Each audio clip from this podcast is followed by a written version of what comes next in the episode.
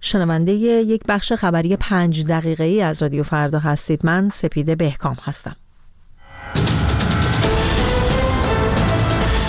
رسانه های حکومتی ایران میزان مشارکت در انتخابات را به طور هماهنگ 41 درصد اعلام کردند. آمریکا می‌گوید حکومت ایران از انتخابات به عنوان ابزاری برای نمایشی ظاهری از دموکراسی استفاده می کند. و هلال احمر سیستان و بلوچستان اعلام کرد با وجود فروکش کردن برخی سیلاب ها هنوز به بسیاری از روستاها دسترسی پیدا نکرده است. رسانه های حکومتی ایران به طور هماهنگ از مشارکت نزدیک به 41 درصدی در انتخابات 11 اسفند خبر دادند.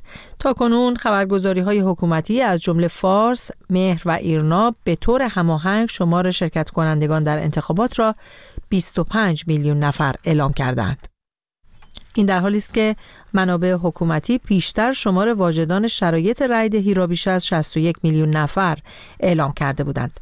ساعتی پس از آغاز شمارش آرا محسن اسلامی سخنگوی ستاد انتخاباتی کشور اسامی نامزدهای تهران را که بر اساس شمارش 1960 صندوق رای در بین سی نفر اولند این چنین اعلام کرد به ترتیب جناب آقای سید محمود نبویان جناب آقای حمید رسایی جناب آقای امیر حسین ثابتی منفرد جناب آقای محمد باقر غالیباف در هفته های اخیر شمار زیادی از فعالان سیاسی مدنی، زندانیان سیاسی، خانواده های دادخواه و اپوزیسیون خارج از کشور خواستار تحریم انتخابات شده بودند.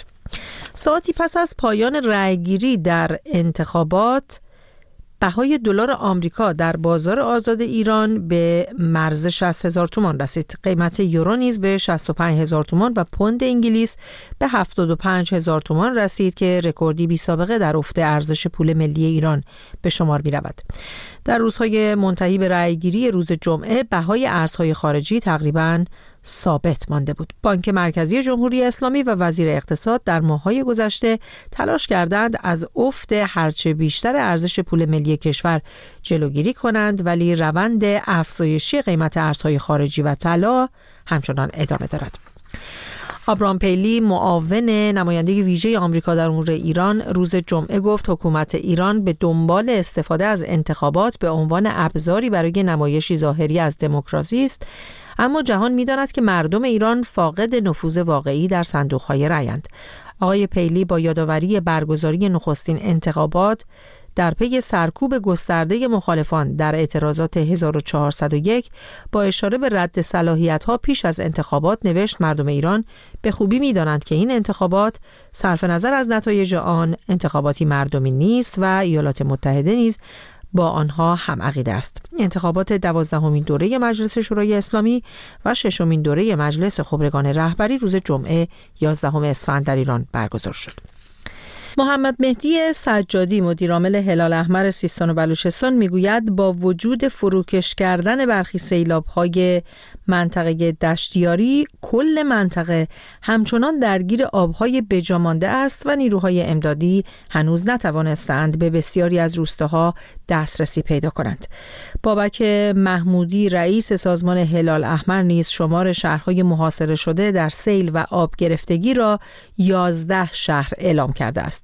این در حالی است که بنابر آمارهای اعلام شده 400 هزار نفر در جنوب استان سیستان و بلوچستان همچنان در محاصره سیل قرار دارند.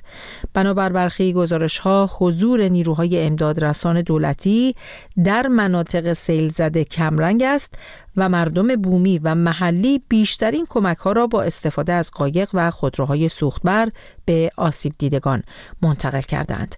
به پایان این بخش خبری از رادیو فردا رسیدیم. از همراهی شما سپاس گذارم.